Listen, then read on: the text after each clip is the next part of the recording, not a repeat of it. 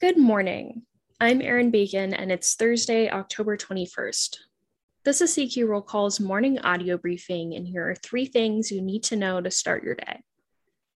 The House is voting today on a resolution to hold Trump advisor Steve Bannon in criminal contempt of Congress for refusing to comply with a subpoena from the panel that's investigating the January 6th insurrection. Though the two Republicans on the select committee voted to adopt the contempt report, the rest of the GOP conference isn't expected to support the measure. Next, Democrats are getting more specific about possible changes to their reconciliation package after meetings at the White House this week. There's still an effort to repeal or at least lift the $10,000 cap on state and local tax deductions.